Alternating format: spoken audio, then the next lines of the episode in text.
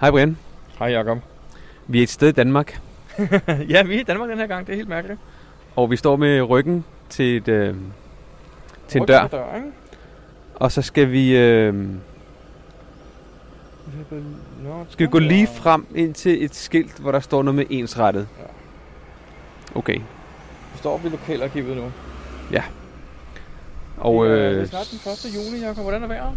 det er sådan Du siger ikke overskyet. godt. Nå, Nej, det er sådan overskyet. Ja. godt. Skal Og, øhm, ikke? Nej. Øhm, ja, I kan jo gætte, hvor vi er henne. vi er ude af cash. Øhm, vi siger ikke så meget nu. Men øh, nu går vi hen til, øh, til det der skilt, hvor vi skulle gå hen til. Det synes jeg, du skal gøre. Vi er også i gang med en podcast. Ja, og det er nummer. 78. Det tror jeg også, det er. Det tror jeg også, det er. Jamen, hvordan, hvordan virker den, Jacob? Jeg ved det ikke. Men vi står ved sådan en, øh, den er grøn. Og den er svejset til, så man ikke kan lege med den, Brian. Men det er en vandpumpe. Den ser ud til, den, den er sgu da fin. Jeg vil da prøve at pumpe vand. Men nu har vi talt nogle møtrikker, og så skal vi, øh, så skal vi videre. Tror ikke, kassen ligger nede i? Så er det en mikro, det tror jeg ikke. Nå, okay. Vi går videre. Hvorfor går vi tilbage her nu, Brian? Men det er fordi opgaven åbenbart er lavet, så man går, man går de samme gader flere gange. Okay. Det er sgu en mærkelig opgave, det her. Det er hvis man ikke læser teksten ordentligt. Nå, okay. Her, når vi står her, skal vi se, hvor mange... Nej, vi, skal, vi skal stå her, og så kigge, vi skal kigge mod, vi skal kigge mod øst nu. Og så står der, hvor mange værhaner ser du herfra, når du står i begyndelsen af denne gade. Okay, vi tæller, og så kommer vi tilbage. Er Nå, nu, øh, nu er vi færdige med alle de der ting, vi skal, og vi er kommet hen, og der står, at vi skal gå hen til den her butik, der sælger... Hvad er det, de sælger, Brian? Jamen, jeg, jeg ved ikke, hvad det er for en ting. Det er noget, der hedder i- is. Ja, det er ikke noget, jeg spiser normalt. Okay. Der står her, at øh, mens man regner ud, så skal man, skal man ind og købe en is. Det står der faktisk. Eller det er helt sikker på, der stod i besk- beskrivelsen. Det er du helt sikker på. ja, men det er jo ikke noget for mig. Men øh, vi kan da godt, hvis du tvinger mig, så må jeg jo hellere spise den. Jeg skal nok slå dig, hvis ikke du gør det. Så vil du så med ind og en is? Ja, jeg spiser bare Chinese, Jacob.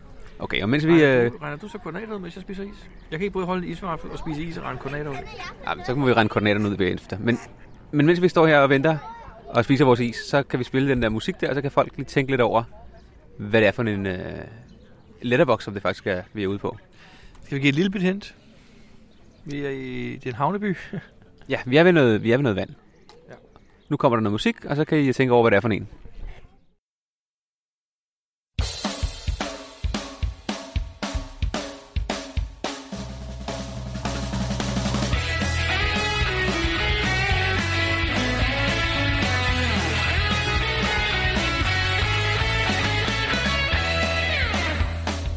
Du lytter til GeoPodcast, din kilde for alt om geocaching på dansk.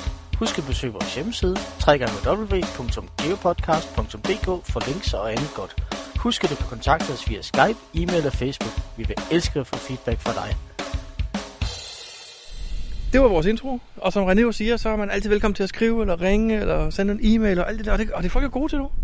Ja, det er det faktisk. Vi får sindssygt meget feedback efterhånden, og det er jo rigtig dejligt. Men øh, Jacob, hvor er vi henne?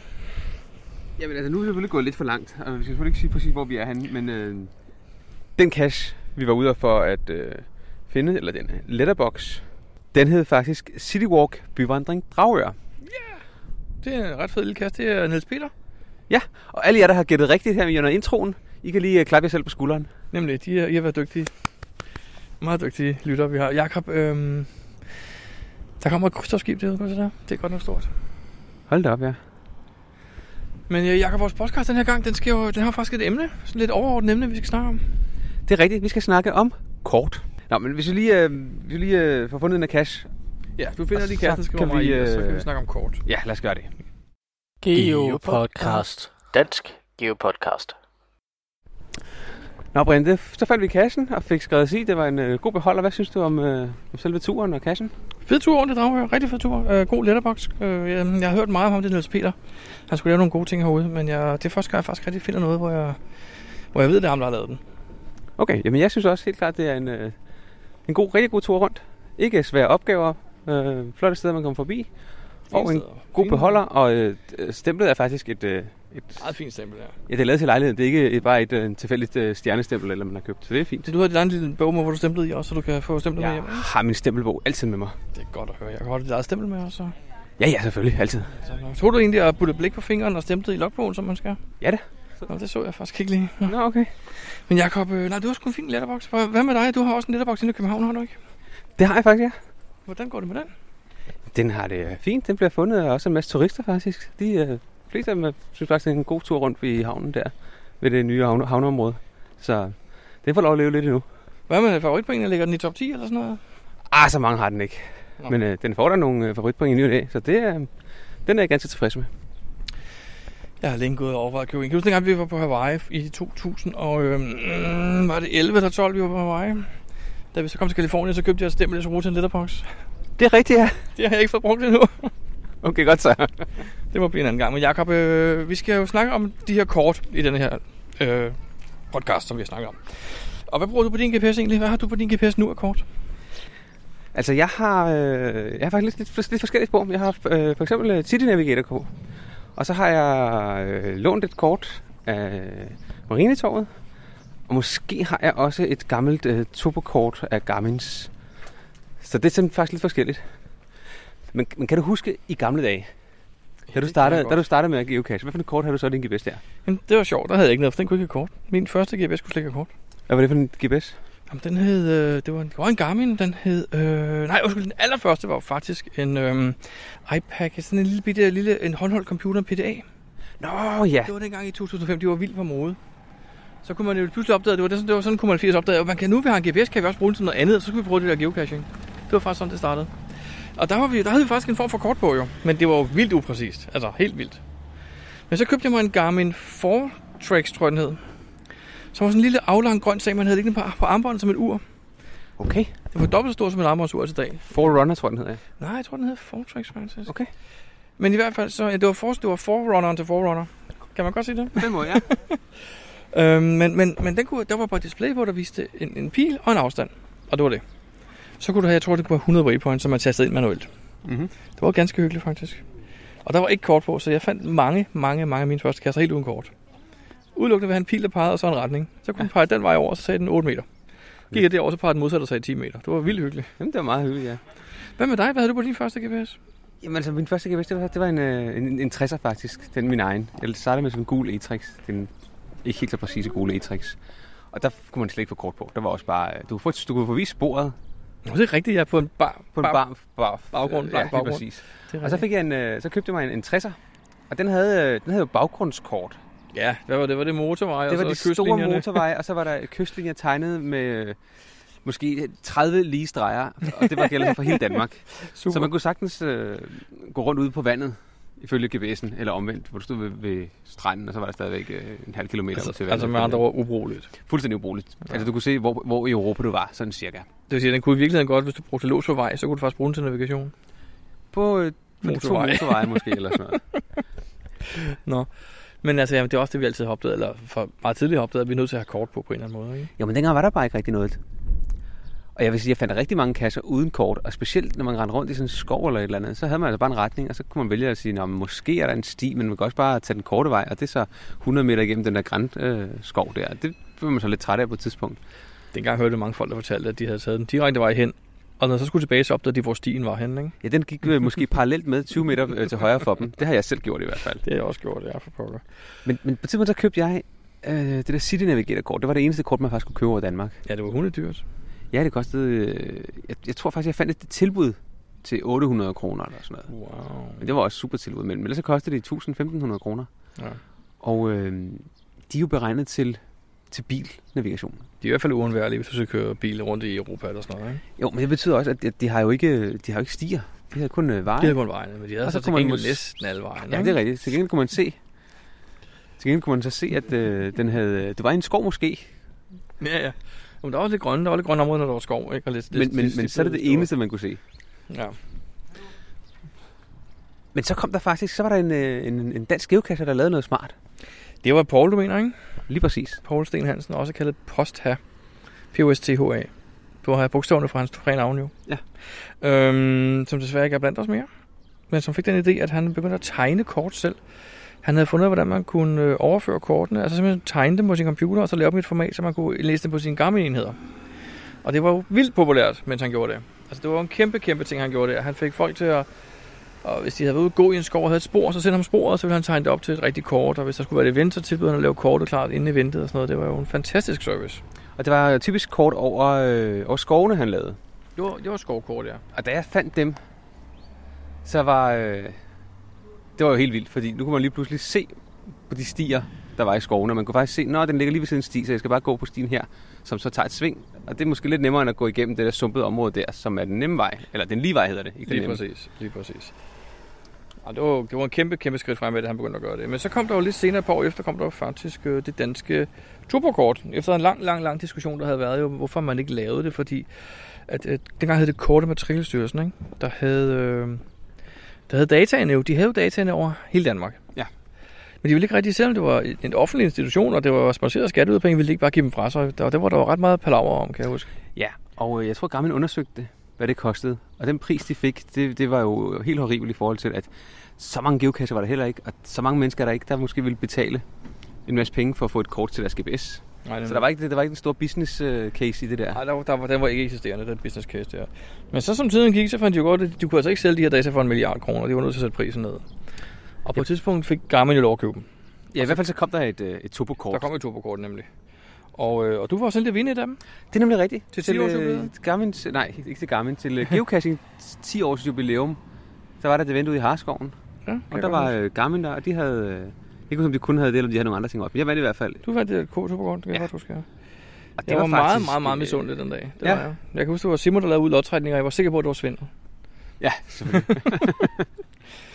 det, var en, øh, det var faktisk en rigtig god, øh, det var en rigtig god ting. Så kom der lige pludselig et, et kort med, med, med gode data, hvor man faktisk kunne se noget. Men det var nogle vanvittigt gode data jo. Altså, du, Ja, havde, jo, altså, du havde jo alt, hvad der var af oplysninger. Du havde, du havde selv, selv bænkene og bordene ude i skoven. Nej, det var, jeg, jeg, jeg vil ikke sige, det var helt så godt, fordi nogle steder, der? nogle steder var det faktisk sådan, at øh, postakortene stadigvæk var bedst inde i øh, skovene faktisk. Er det rigtigt? Nå? Ja, det var det faktisk. Altså, jeg måtte jo leve uden, fordi det var dig, der vandt. Men jeg fik da nogle nogle gange lov at kigge over skulderen på det. Jeg kan bare huske, at det var meget bedre, end det jeg havde. Altså, jeg havde jo ingenting på min GPS.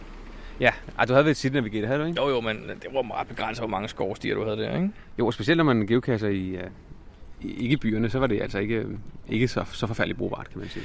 Jeg husker Poster, han havde lavet en hjemmeside på et tidspunkt. Øh, Poster.dk, tror jeg den hed faktisk. Hvor han fortalte, hvordan man lavede sin egen korps, når man skulle have lyst til at gå i krig med det. Okay. Og det prøvede jeg faktisk at kigge på. Og det var noget, der- var en, der hed øh, GPS to Map øh, program, eller Map to GPS, og alt. der var en masse forskellige programmer, man skulle bruge til det, og jeg må indrømme, det var, det var, det var for, for stejl en indlæringskurve til, at jeg fortsat. Jeg stoppede. Okay, for jeg synes ikke rigtig, jeg har hørt om Brian-korten nogensinde. Nej, de kommer aldrig. Eller elmbæk Jeg prøvede at tegne over min lejlighed, men jeg får vildt alligevel, så det var lige meget. Geopodcast. Dansk Geopodcast. Der, er jo så, der har været det der OSM-kort. Ja, Det er jo, Ja, ja, hvad, det hvad, hvad, er det for et, hvad Ja, er det for et koncept? Open Street Map, og ordet open antyder ligesom, at det er øh, noget open source, som alle kan med til. Og det, for, det betyder faktisk, at alle kan være med til at rette kortene, alle kan være med til at tegne kortene, og alle kan hente dem gratis og bruge dem, som man har lyst til faktisk. Øh, og, og det startede for mange, mange år siden. Jeg tror, det var i 6 eller 7, 2006 eller 7, det startede. Og i starten var der jo, som det siger sig selv, næsten ingen data. Fordi det var brugerbaseret, så folk skulle i gang med at lægge det ind. Ikke? Jeg husker, at Danmark var meget dårligt repræsenteret i starten, og, og Tyskland var forholdsvis godt med. Men det er blevet væsentligt bedre nu. Nu kan du altså næsten finde alt på OSM. Ja, vi hørte faktisk i sidste podcast, at øh, Brandorf, som havde været i Brasilien for at finde æbekassen, han har faktisk brugt øh, OSM-kort Ja. for at komme ud til æbekassen. Så, øh, så stoler man også noget på det, men jeg tænker, mm, hvis, man, hvis det er sådan, man bruger noget, kan vide, man så turde stole på at køre ud i junglen med det, men øh, Faktisk, da jeg var i Brasilien for to og et halvt år siden med, med OSAT Niels, der var min plan, at vi snakkede om at vi ville tage vores spor og uploade til OSM.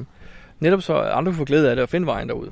det, er måske, det er måske derfor, at... Øh, Nej, for da jeg kom hjem, så var sporet på mystisk vis forsvundet fra min GPS. Okay, Jeg smart. fik aldrig gjort det. Det gjorde jeg ikke.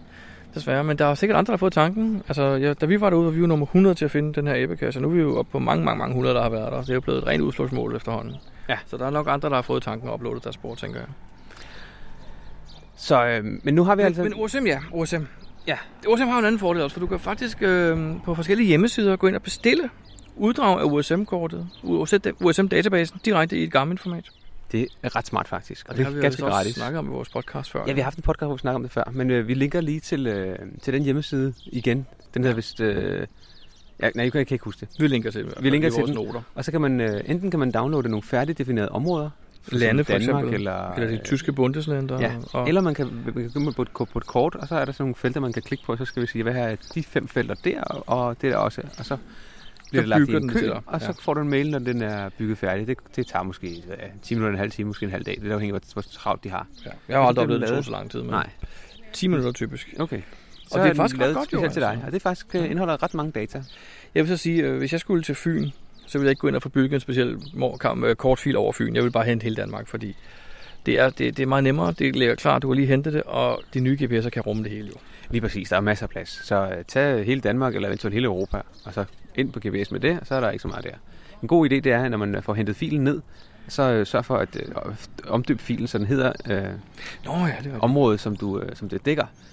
De, det, det, jeg tror, det hedder noget med GMA, GMAP sub et eller andet, og det var i gamle dage, der skulle, skulle kortene hedde det, for at GPS'erne kunne finde ud af det. I dag der kan det hedde hvad som helst. Ja, lige præcis. Undgå bare Ja, danske, EØO, og ja, skal du bare for at være på en Ja. sikker side. Jamen, det gør jeg også nu. Hver gang der er noget, så kalder det det der. Jeg havde, jeg havde et år øhm, øh, Dublin her for et stykke siden, eller Irland. og Den, den kalder jeg bare Irland jo selvfølgelig. Ja. Ja. Så, og så kan man senere, når man lige skal redigere dem, nemlig kan man nemt se, hvor fint man skal slette. For nu ved jeg godt, jeg kommer ikke til Irland igen mere i år, eller næste år sikkert. Vel? Så, så kan jeg hurtigt slette den igen, uden at komme til at slette hele GPS'en. Præcis.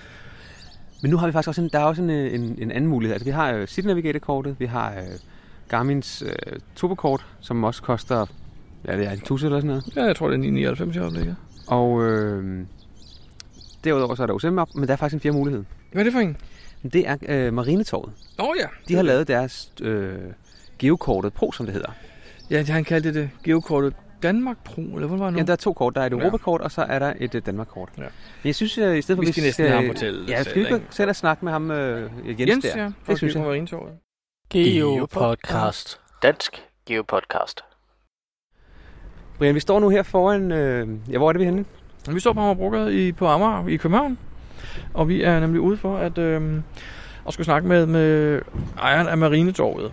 Ja, for som vi snakkede om tidligere, så er det en af de muligheder, man har, når man skal øh, vælge kort til sin øh, GPS. Og øh, Lige præcis, Marinetorvet er faktisk på få år blevet en af de største øh, forhandlere af håndholdte GPS'er i Danmark. Ja. Garmin GPS'er, vil jeg mærke. Og, øh, findes der andet? Jeg har hørt om noget, der hedder... Øh, Magellan? ja, Magellan. Der var noget med en Magellan-dans engang i hvert fald. Jeg har aldrig rigtig set øh, nogen her inden for de sidste mange år i Danmark i hvert fald. Jeg så faktisk noget til vores julefrokost, jeg der var en, der havde Magellan med. Okay. Nå, men pyt med det. Vi er inde foran Marinetorvet. Vi skal snakke med Jens, og det skal vi jo se. Hvad jeg tror, jeg tror, han har noget spændende at sige om sin kort. Lad os gøre det. Hej Jens. Hej. Hvorfor er det, du øh, lavede det der øh, geokortet? Er det ikke det, du kalder det? Jo, øh, lige nu er der to forskellige kort. Der er det, jeg kalder Geokort Europa, og så er det det, vi kalder øh, Geokortet Danmark Pro. Og det startede jo med Geokortet Europa, øh, hvor jeg i sin tid, øh, det ligger mange år tilbage, det er tilbage i 2008, øh, havde en forspørgsel fra en skole, om de ville gerne købe en, en håndfuld GPS'er. Og dengang der fandtes så stort set ikke noget officielle kortlæg på. Skulle man have noget kort på en gammel GPS, så skulle man altså ud og købe en City Navigator til 1500 kroner. Så det var noget med, at hvis deres budget skulle holde, så, så lovede jeg dem hjælp med at prøve at lægge noget OpenStreetMap på. Og det blev sådan set begyndelsen til det, at jeg fandt ud af, at det var der rigtig meget, mange, der havde brug for en eller anden form for kort på deres GPS'er. Og det udviklede sig jo så til geokortet Europa, som blev øh, altså som var baseret på OpenStreetMap, men tilført en, en, i starten i hvert fald en hel masse ekstra veje og stier og søer og sådan noget, som vi selv sad og tegnede ind på, og så lavede det med gammel grafik.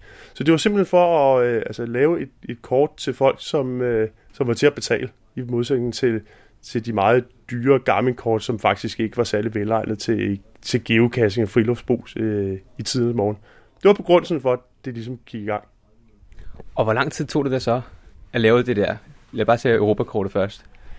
Ja, altså Europakortet var øh, altså det, det første kort, som blev kaldt Geokort Europa. Det var som sagt et udtræk af OpenStreetMaps-databasen. Og så brugte jeg, øh, jeg brugte vel en to-tre måneders fuldtidsarbejde dengang på at sidde og gennemgå simpelthen hele Danmark. Øh, gennemgå hver enkelt ejnsdel og tegne alle de veje ind, som manglede i OpenStreetMap dengang. Det var simpelthen hele byer. Der var, jo i 2008, der var OpenStreetMap slet ikke det, der er i dag. Der, der manglede øh, store dele af hele vejnettet. Øh, så det sad jeg simpelthen og tegnede ind ud fra satellitbilleder, tegnede streger og sat på, og øh, mange, mange tusind veje og søer. Og, og det tog nogle måneder, og så skulle det selvfølgelig genereres op til et format, der kunne læses af en Garmin. Øh, og det blev så første version af geokortet Europa.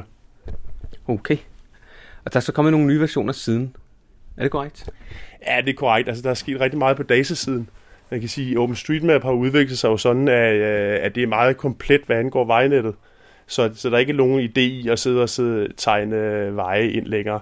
Så Geokort Europa, det er nu blevet, øh, Det er nu blevet ren OpenStreetMap, som så stadigvæk bliver lavet med, øh, med en, en grafikfil, der gør det ligner Garmins øh, egne kort, og så bliver det tilført nogle højdekurver og nogle andre data. Men det er i stort set øh, OpenStreetMap. Og så er det til gengæld kommet det, vi nu så kalder Geokortet Danmark Pro til, som bliver lavet ud fra Geodatastyrelsens, øh, altså tidligere kort trilstyrelsens data. Og det er de samme data, der bliver brugt i, øh, altså i officielle Garmin-kort, som er, som er det mest detaljerede, der fås. Og i øvrigt meget, meget mere detaljeret end det, som, øh, som OpenStreetMaps tilbyder, selvom de er blevet bedre. Okay, og øh, er det bare lige at tage kortet fra øh, Geostyrelsen, og så bare lige konvertere det, og så proppe det i GPS'en? Det lyder jo egentlig nemt. Ja, jamen det er utrolig let, hvis man har tre måneder til at gøre det, og øh, man er øh, uddannet programmør, sådan, så kan man gøre det. Altså det, der er i det, er, at Geodatastyrelsen tilbyder shapefiles, og der er meget langt fra shapefile til et format, der kan læses af, af en gammel GPS. Så det er, og det er jo et, øh, Garmin har jo gjort det, de gør det med, det med deres eget program. Øh, jeg har måttet gøre det med de programmer, der nu stilles til rådighed, at det er øh, bestemt ikke brugervenligt. Det er kommandolinjeprogrammer, det skal eksekveres fra commando prompts med Java, og så skal man lægge der et enormt arbejde i at oversætte øh, de her shapefiles til, altså til et eller andet, der kan, overhovedet kan genereres om til at blive læst af, af en gammel GPS. Et meget godt eksempel, og det er bare en lille bitte ting, det er sådan noget som højdekurvene. Der bliver stillet 1 meters højdekurve til rådighed. Øh, de ligger i et meterformat i Geodatastyrelsen. Det var egentlig noget af det, jeg troede var det lettere at generere højdekurver om. Men det kommer bare sådan en masse øh, bump på vejen hen. Det viser så, så, at for at det fungerer rigtigt på en gammel GPS, så skal højdekurver være lavet i fod. Det tager simpelthen udgangspunkt i fod, og så kan man så lave det om til meter, og så gør den det. Så det vil sige, når man bare genererede højdekurven om fra shapefiles til et gammelt format, så blev det hele gange med 3. Det, der var 10 meter, det var så 30 meter. Så der var et stort arbejde i at generere alle højdekurverne om fra, fod, eller fra, fra meter til fod, for derefter at kunne lægge dem over på en Garmin.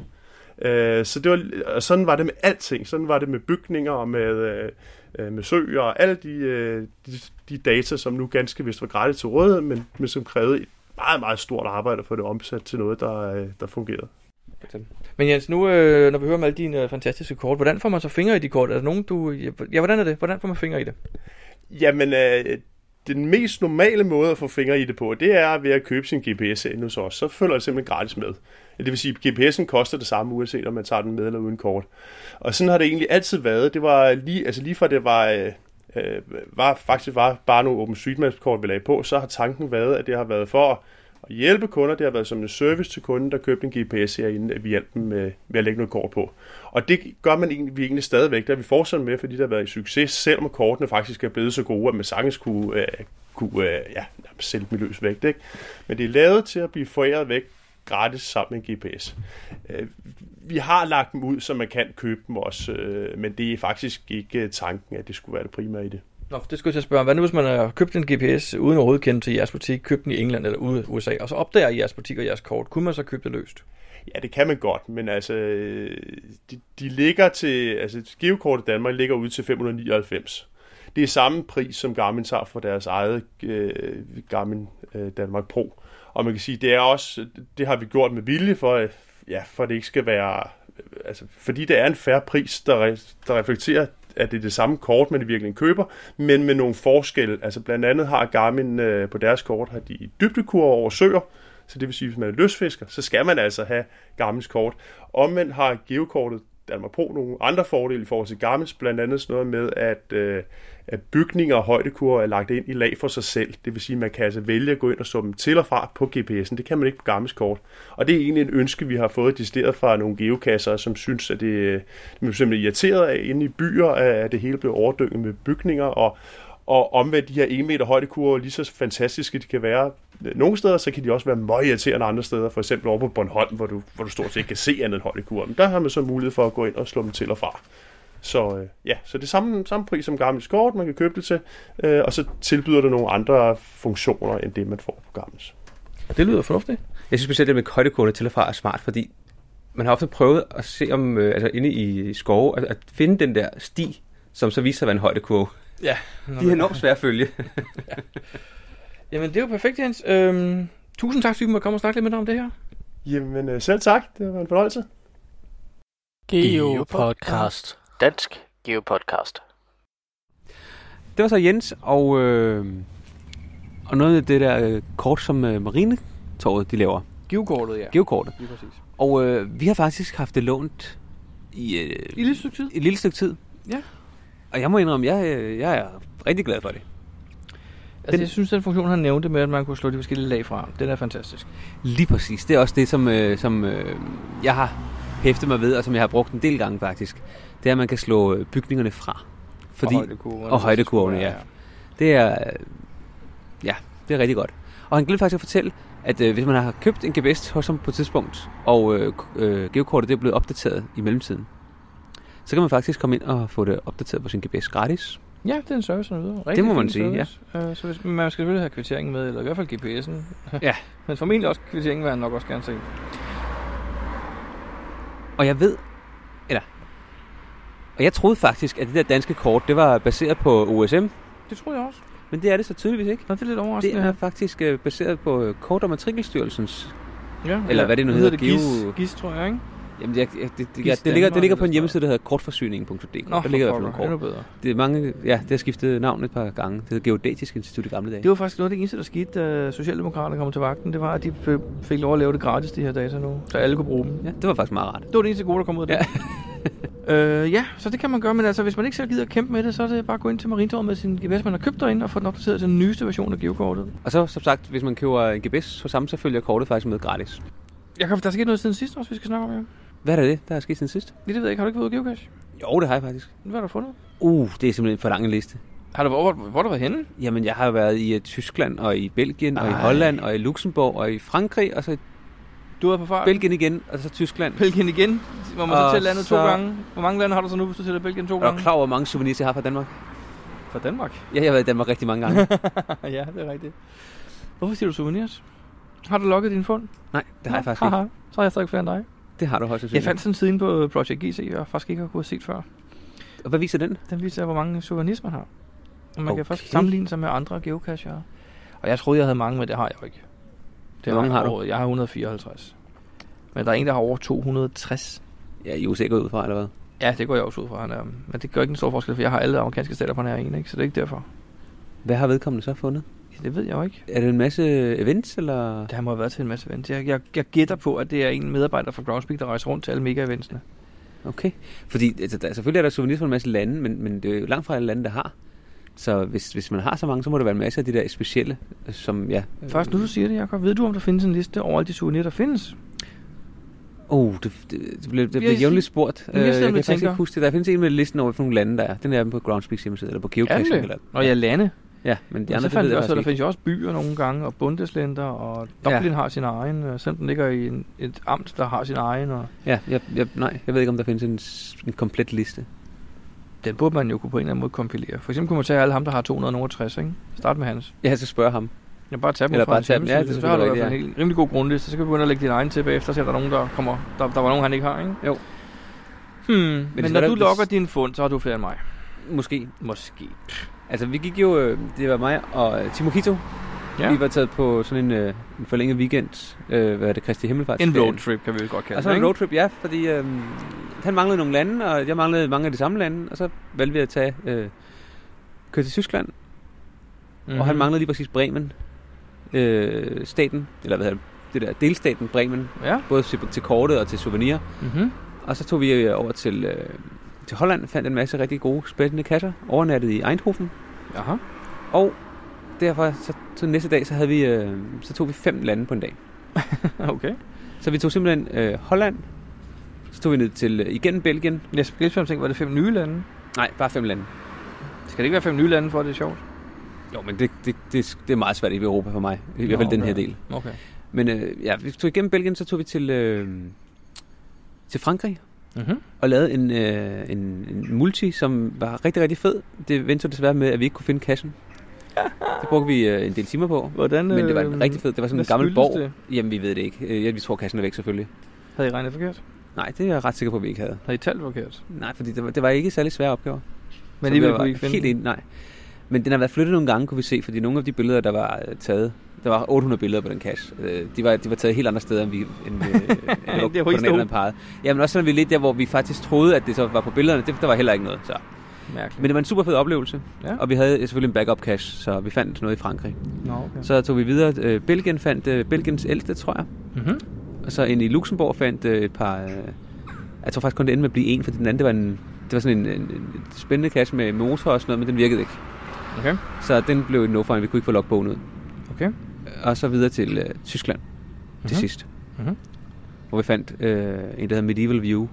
Det er også en meget gammel cache. Øh, Måske Tysklands ældste, jeg kan faktisk ikke lige huske det. Nå, okay. Cool. Og det var ved at være mørkt ved sådan en rigtig, rigtig flot øh, slot midt inde i sådan en dal okay. på sådan en bjergskråning. Har du billeder? Super godt. Ja, jeg har jeg. Meget godt. Så øhm, det nåede så at blive mørkt, inden vi var tilbage til bilen. Og det ja. Det, det var selvfølgelig den der no find, som lige tog halvanden time ekstra, ellers havde vi været der dagslys. Ja, Men sådan er det. Ja, Det blev så til fem lande, og næste morgen, der stod vi op og tog til øh, Giga Events og GPS Maze. GPS-mæssigt igen? Det har du været til før? Jeg har været til før, ja. To gange før. Jeg ved, Timo, Kilo havde ikke været øh, til øh, Ah. GPS Maze, og heller ikke til Giga Event. Okay. Så der var vi.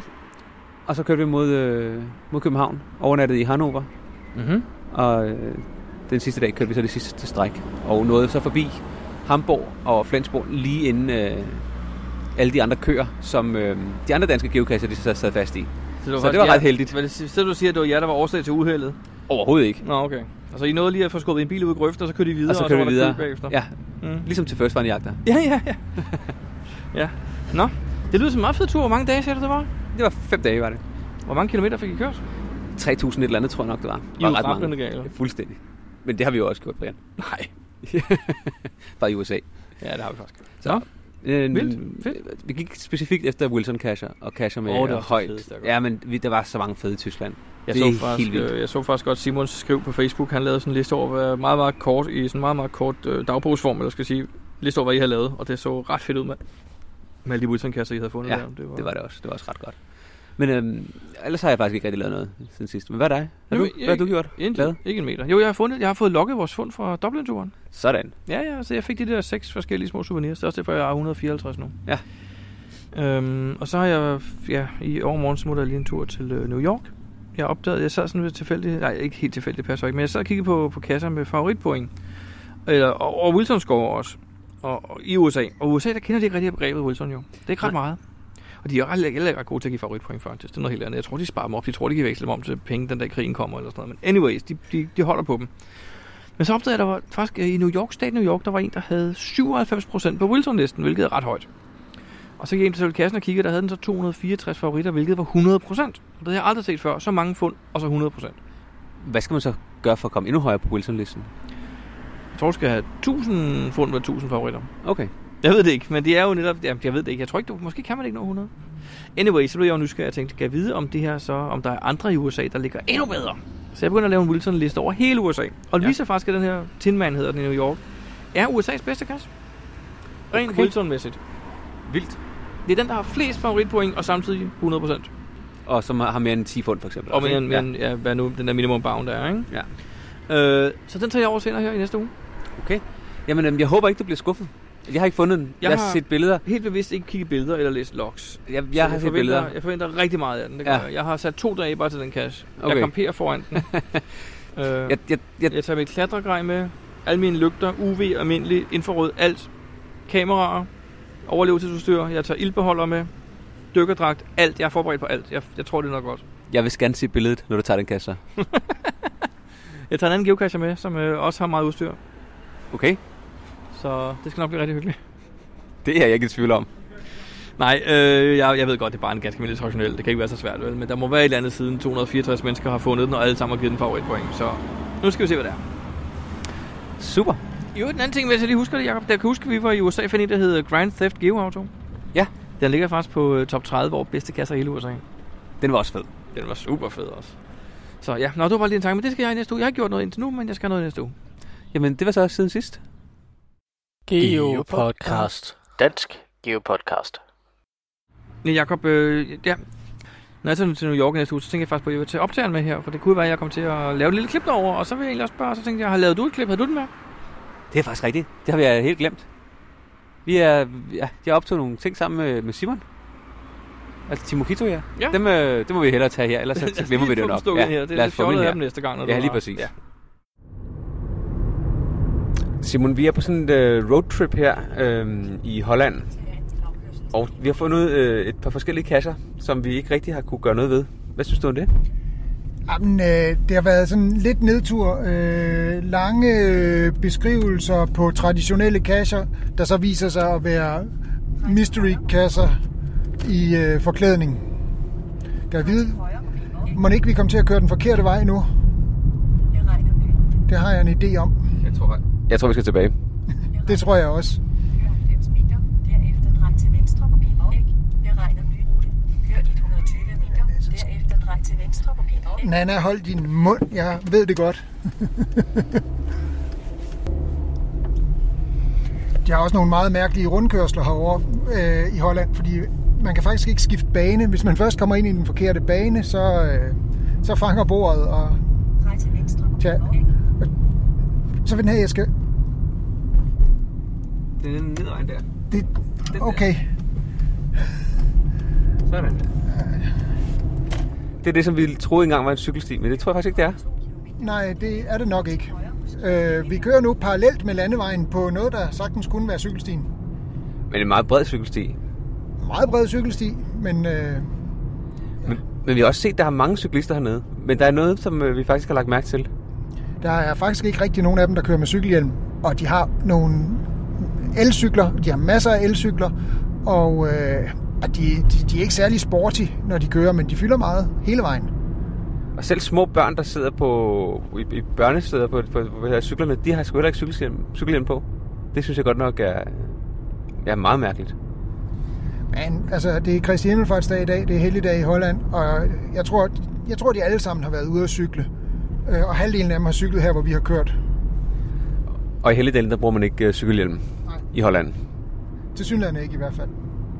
Men de der kasser der, mysterier, eller forklædte mysterier, og så har de ikke engang sat et field puzzle attribut på. Så man kan simpelthen ikke se, at der skal løses en opgave. Nej, og så er der en, en meget lang beskrivelse på hollandsk, øh, som ja, øh, det sidste sted vi var, der var der ikke netværksdækning, så Google Translate kunne ikke engang hjælpe os. Øh, og de gange den har kunne hjælpe os, har det godt nok set skægt ud. Øh, men øh, ej, det har været... Det, det er lidt nedtur, de mangler den der field puzzle, og så burde nogle af dem have været mysteryer. Ja, helt sikkert. Men en ting er sikkert, de er ellevilde med, øh, med hængelåse på kasserne. Og hvis ikke man kan finde koden, så, ja, så er man lidt, øh, lidt ildestet, kan man sige. Ja, men vi har også lige fundet en, som, som havde øh, to hængelåse, og vi fandt ud af, hvordan det skulle løses. Øh, så, øh, så, så det umulige er de ikke, men øh, jo, jo øh, mere engelsk der står i beskrivelserne, jo lettere vil det være for os. Nu skal vi godt... Det læs brædder, vi hentede, fordi her der er vejen faktisk ikke rigtig længere. Nej, det er rigtigt. Til venstre på Trejnsfjelddæk. Nå, vi vender tilbage senere. Vi nåede øh, helskende frem til øh, den sidste cache, vi fandt. Og hvad synes du om den, Simon? Jamen, øh, det var en helt fantastisk cash. Der var gjort øh, rigtig meget ud af, af den opgave, der skulle løses. Der var en, der havde øh, haft et øh, svejsekursus på mere end et AMO-kursus. øh, AMO-kursus. Øh, det var sådan et øh, labyrintspil, øh, som man kender fra sin barndom. Her der handlede det bare om at få kuglen i et bestemt ud af 40 huller, i stedet for at undgå at få den i, i hullerne. Og den der elendige kugle havde det med at sidde fast i de 39 andre huller. Så øh, det var faktisk et, øh, en ting, som var lavet til en ret hårdhændet behandling. Øh, og øh, ja, den var i, i fin stand, og øh, den har fået hårdhændet behandling mange gange, fordi det var en kast, der havde over 250 favoritpoint, eller noget der omkring i hvert fald. Og nu er vi igen i en af de her mærkelige hollandske rundkørsler, hvor man ikke kan skifte bane, så det var godt, vi endte i den rigtige den her gang. Øh, men ellers så er vi på vej mod Eindhoven, hvor vi har et hotel, men øh, inden da, der skal vi lige en tur ind på en, tage en enkelt cash mere, som er på den hollandske Wilson-liste, eller har en masse favoritpoint. Geopodcast. Dansk Geopodcast. På vores tur, der har vi øh, blandt andet været ude og tage en masse Wilson-kasser. Og øh, på den franske top 100 fandt vi en, der lå meget tæt på Belgien, hvilket passer med vores rute. En, øh, en multi, som hed øh, Moria et eller andet. Hvad var det? Jamen, øh, det var jo øh, en reference til øh, Ringenes Herre, Øh, og øh, der var en gammel borg og en, noget, der lignede indgangen til, til øh, eller nogle af filmkulisserne fra øh, Ringenes Herre-filmene. Og øh, jamen, det var en gammel borg af Napoleons, og noget af den var ældre end det. Og der gik vi rundt i to og en halv time efter en, en cache, som egentlig ikke skulle være så svær, men, men meget, meget oplevelsesrig. Øh, det meste, man skulle passe på et sted, var, hvor der stod, at man skulle passe på pigtråd. Ja, og, øh, og hvordan endte det så? Øh, nå, men øh, altså, hvis ikke man kan få en FTF, så kan man jo altid få en DNF. Og øh, vi fandt den ikke. Vi øh, er ret sikre på, at øh, vi havde de rigtige slutkoordinater, og øh, ham, der havde været der dagen før os, han havde heller ikke fundet den. Øh, desværre er der nu her kommet nogle logs ind fra nogen, der har været der samme dag som os, som siger, at de har fundet den. Men vi så altså ikke andre mennesker, mens vi var der. Nej, og det forvirrede også, fordi øh, slutkoordinaterne pegede et sted hen, og øh, nogle af de der spoilerbilleder, der var, de pegede altså et andet sted hen. Altså som i, at øh, det kunne slet ikke være der. Så vi har en formodning, at den måske er blevet flyttet, og spoilerbillederne faktisk ikke kan bruges. Det, det forvirrede os faktisk lidt.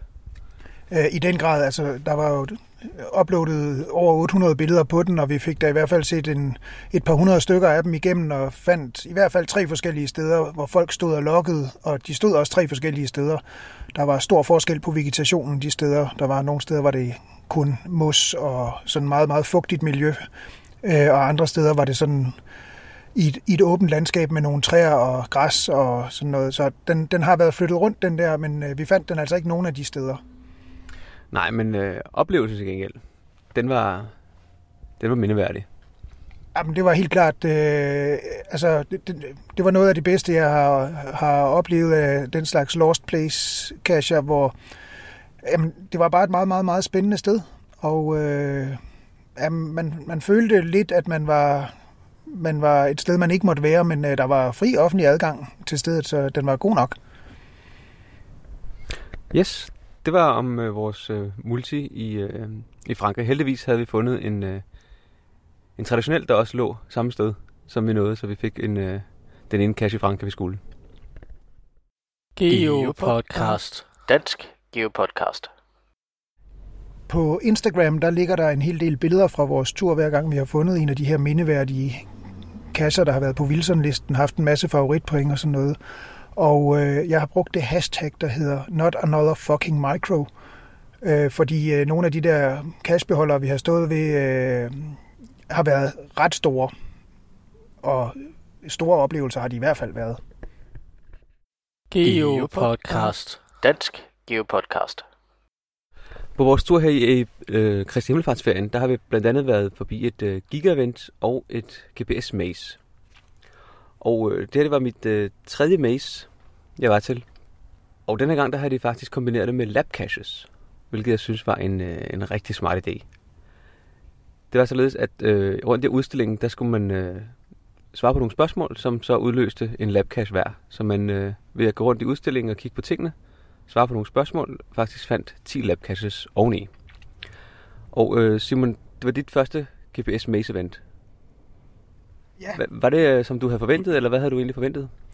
Jamen, øh, jeg ved ikke rigtig, hvad jeg havde af forventninger til det, men jeg synes, det var, det var enormt øh, spændende at gå rundt. Der var, stod en hel masse ting og en masse eksempler på, hvordan kasser skulle være og ikke skulle være, hvad størrelser var, og hvordan man øh, vurderede, hvor svær en mystery skulle være, og gemmemetoder og statistik. Der var en frygtelig masse rigtig gode oplysninger.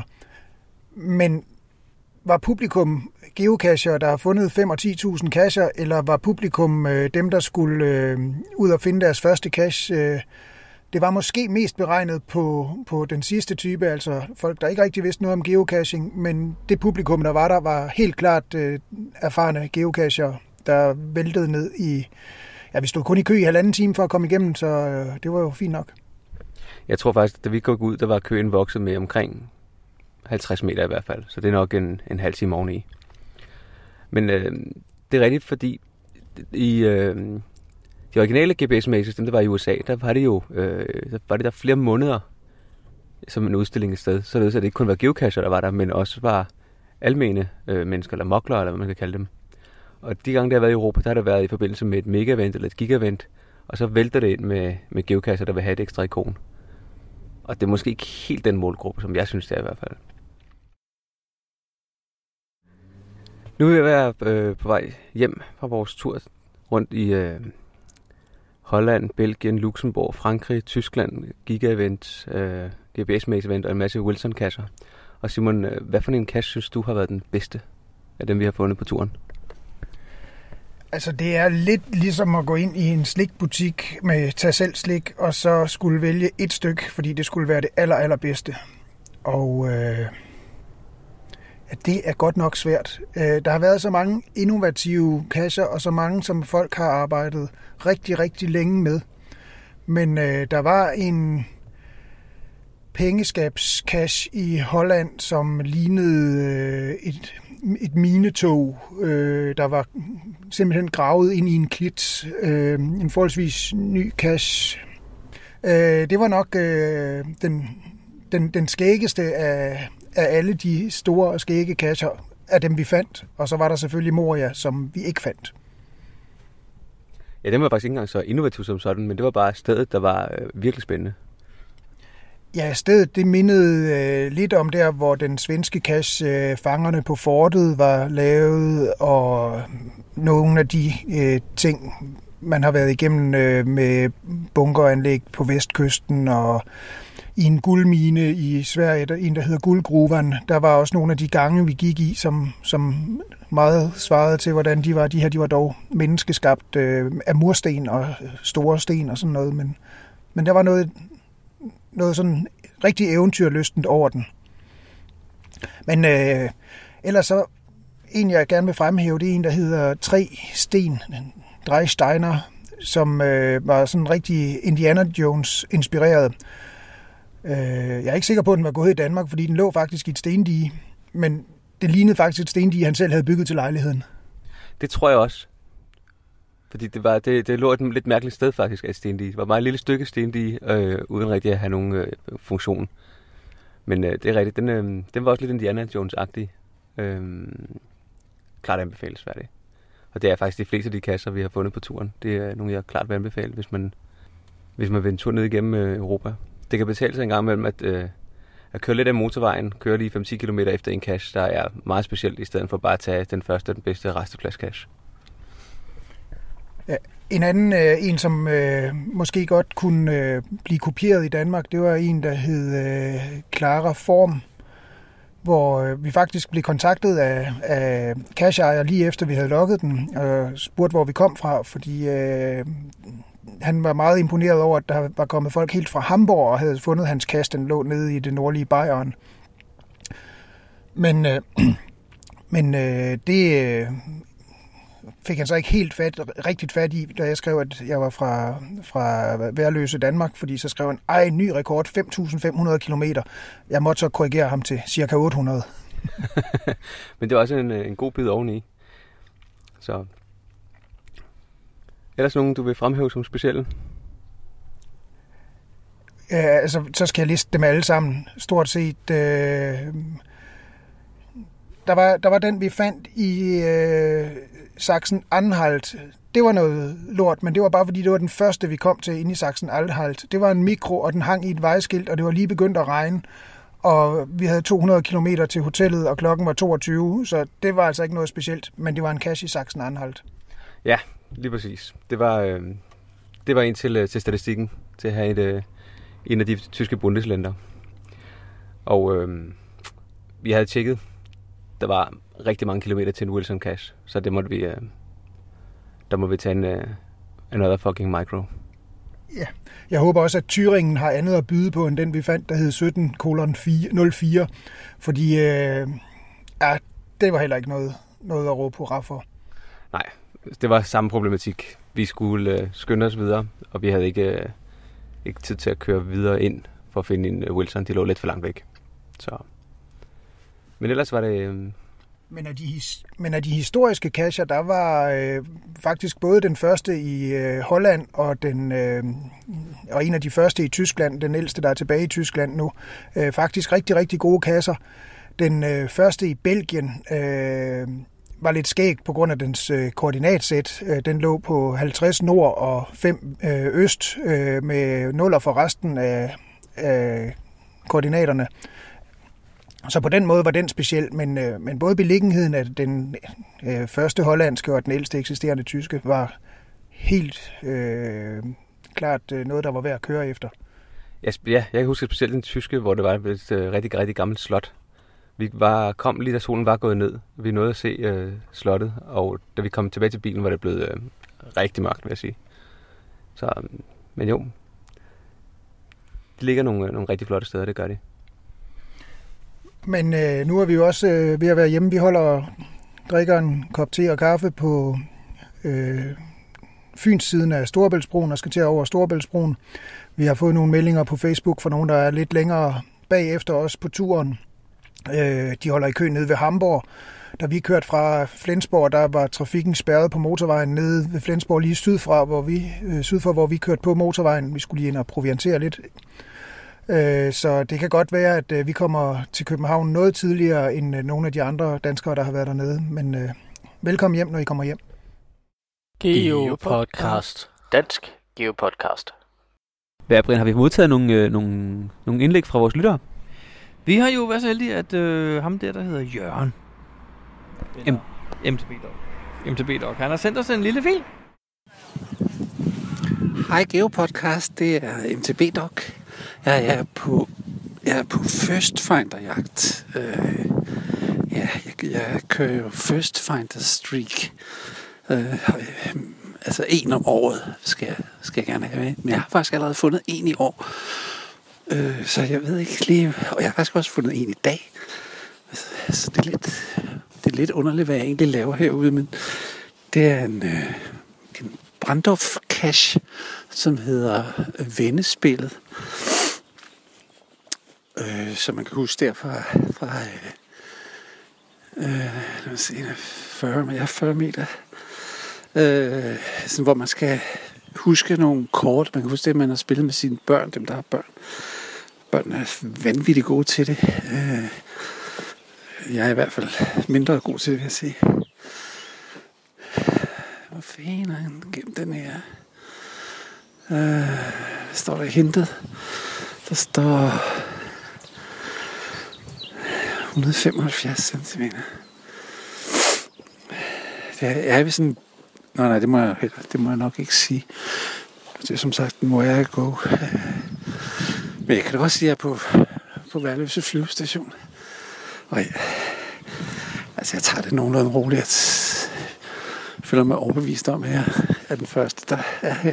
Eller jeg er i hvert fald den første, der er her. Eller jeg er i hvert fald den eneste, der er her lige i øjeblikket. Se, der er en masse, der er en masse træer.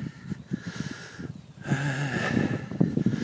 Nej, det vil sige, det var, at jeg kørte det her streak. Øh, og jeg har allerede fundet en her, en i år, som, som først fra. Jeg har faktisk også fundet, han øh, fundet en tidligere i dag, også en Brandorf Cash, som var en øh, vennespil, hvor man skulle finde, øh, jeg tror det var, det har nok været 12. Nej, det har nok været, nej, det ved jeg sgu ikke. Jo, det har nok været 12 øh, par. Øh, ja, den tror jeg. Ja. For helvede, hvad fanden er det, han laver? Ja, oh, for satan. Jeg har lagt den ind i nogle, sådan nogle øh, sådan churnepis. Det kan være, skal, oh, for satan. Det kan være, den skal tages fra den side. Nej. Claus, for helvede, hvad er det, du laver? Oh, så fik jeg fat i den. Så må vi se, om jeg skulle være den første. Jeg tænker, Junior FFC, det, øh, det er jeg nok, sgu nok for gammel til. Så må vi se, hvad der står.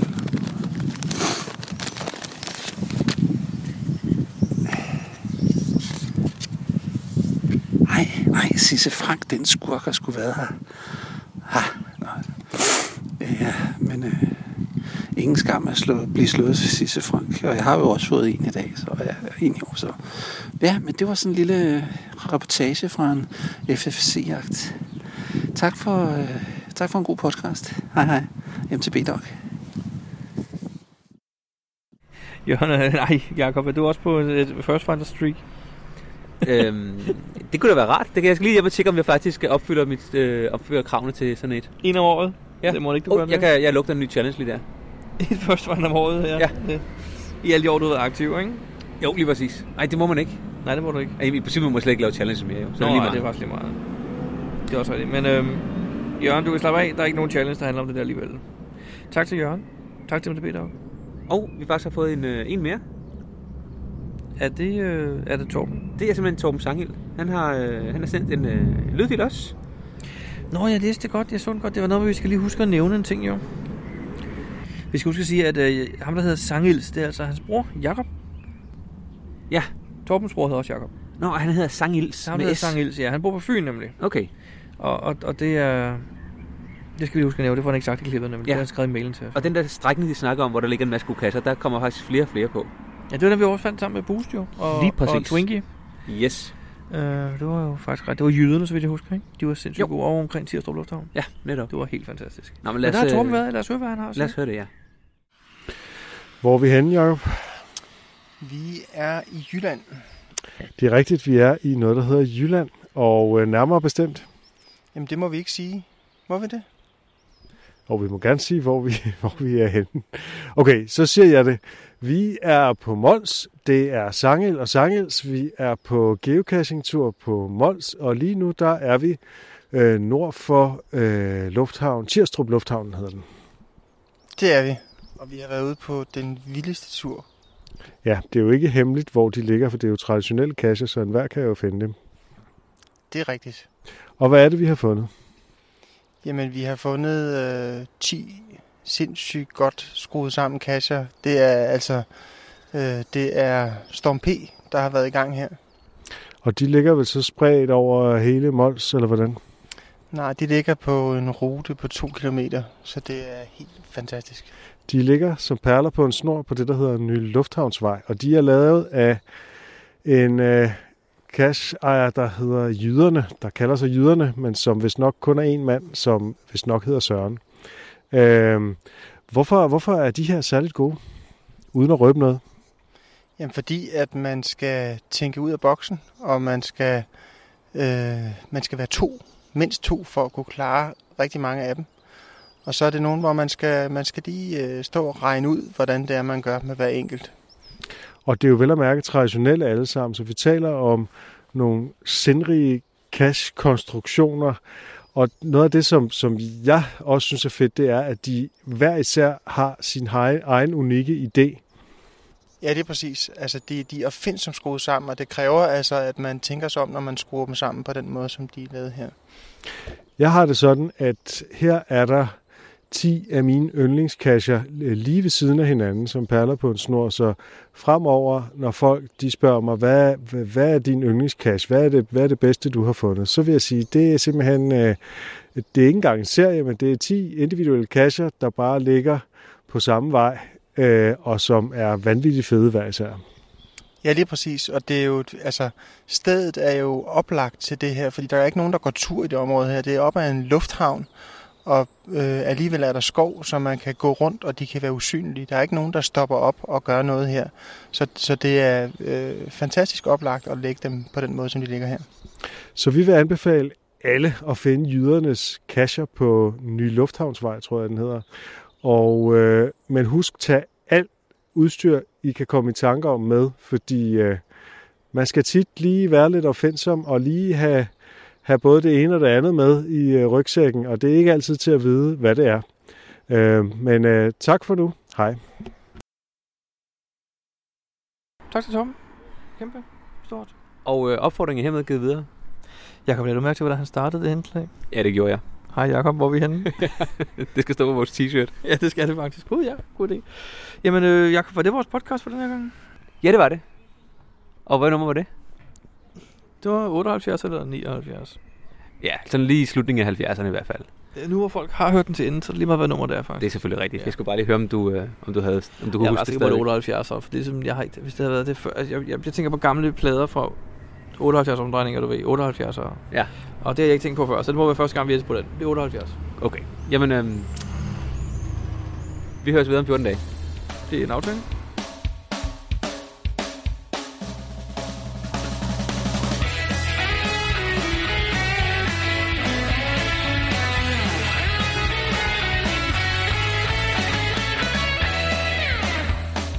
Du lytter til GeoPodcast, din kilde for alt om geocaching på dansk. Husk at besøge vores hjemmeside, www.geopodcast.dk for links og andet godt. Husk at du kan kontakte os via Skype, e-mail og Facebook. Vi vil elske at få feedback fra dig.